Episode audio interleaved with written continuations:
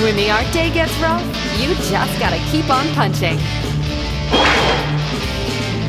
And here's your Thunder Punch Daily with Jerzy Drozd.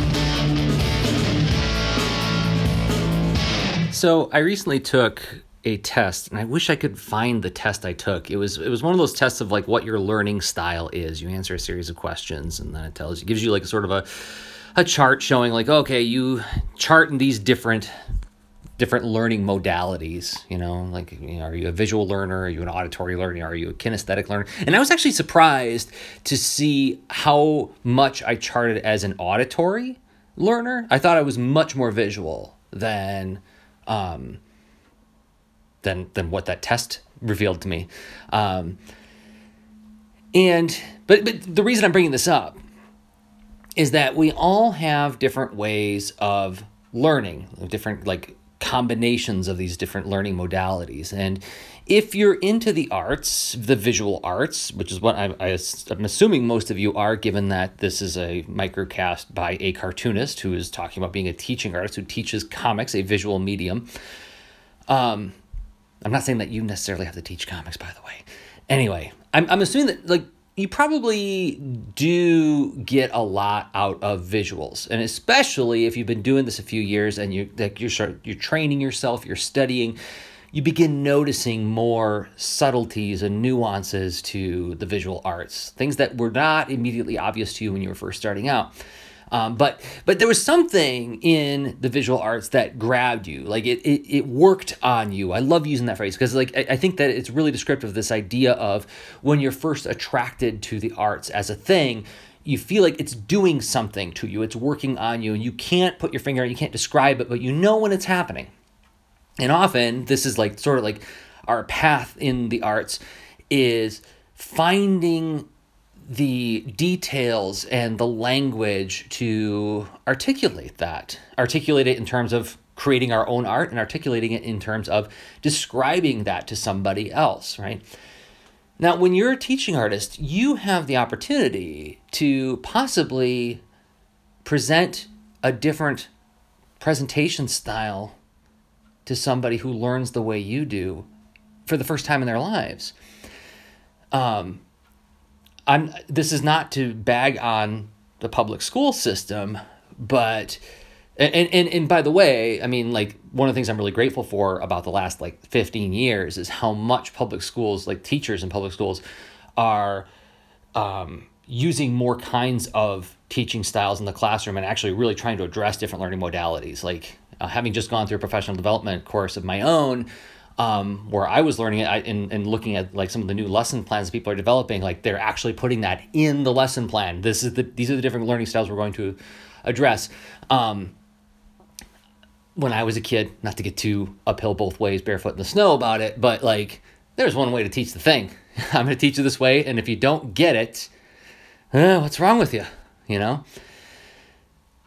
So, but yet, I still get responses from my students years after they take my class where they say like my class was the first time that they really felt um, I'm, I'm totally paraphrasing the language here but like basically feel like they were seen. Like i was speaking in a language that made sense to them. I was revealing something about composition or design or about storytelling or about character that maybe they were studying in other art classes but they just it wasn't being explained to them the way i was explaining it.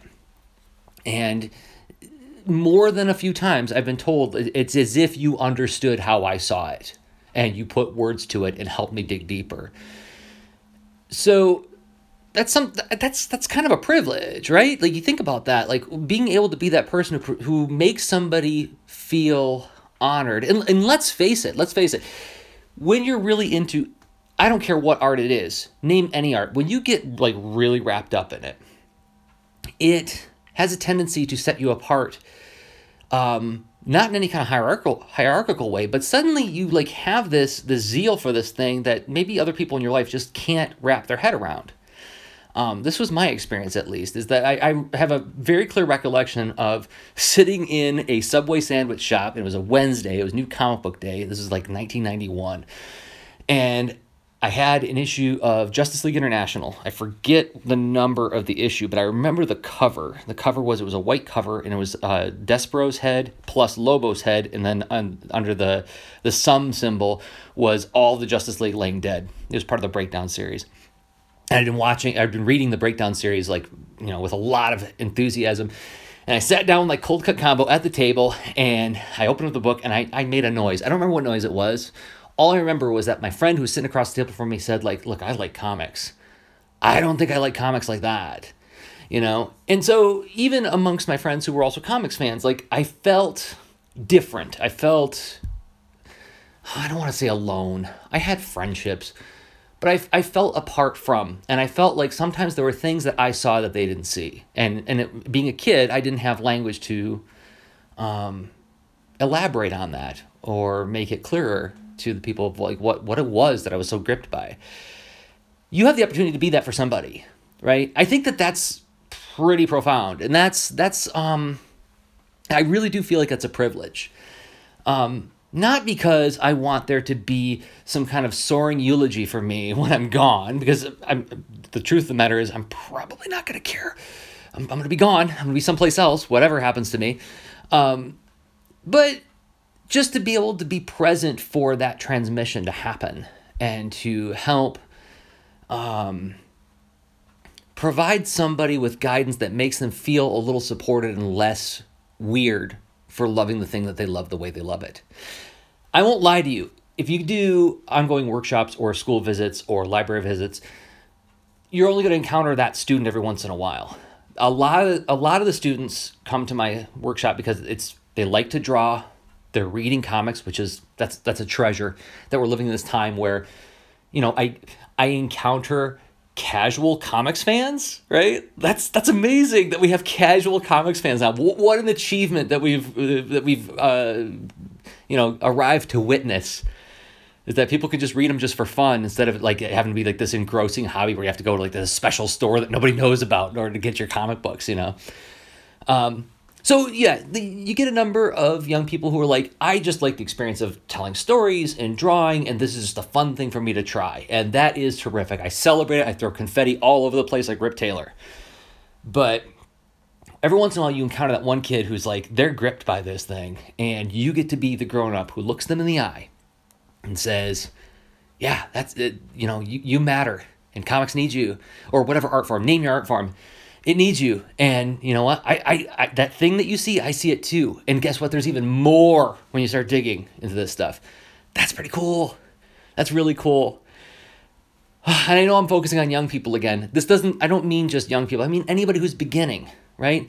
Anybody who's starting out um, even if you've been reading comics all your life, if you haven't had the context or the opportunity to sit down and do any kind of like critical analysis of it, or if you haven't done the practice of trying to do what you're witnessing, like this this just literally just happened to me less than 24 hours ago.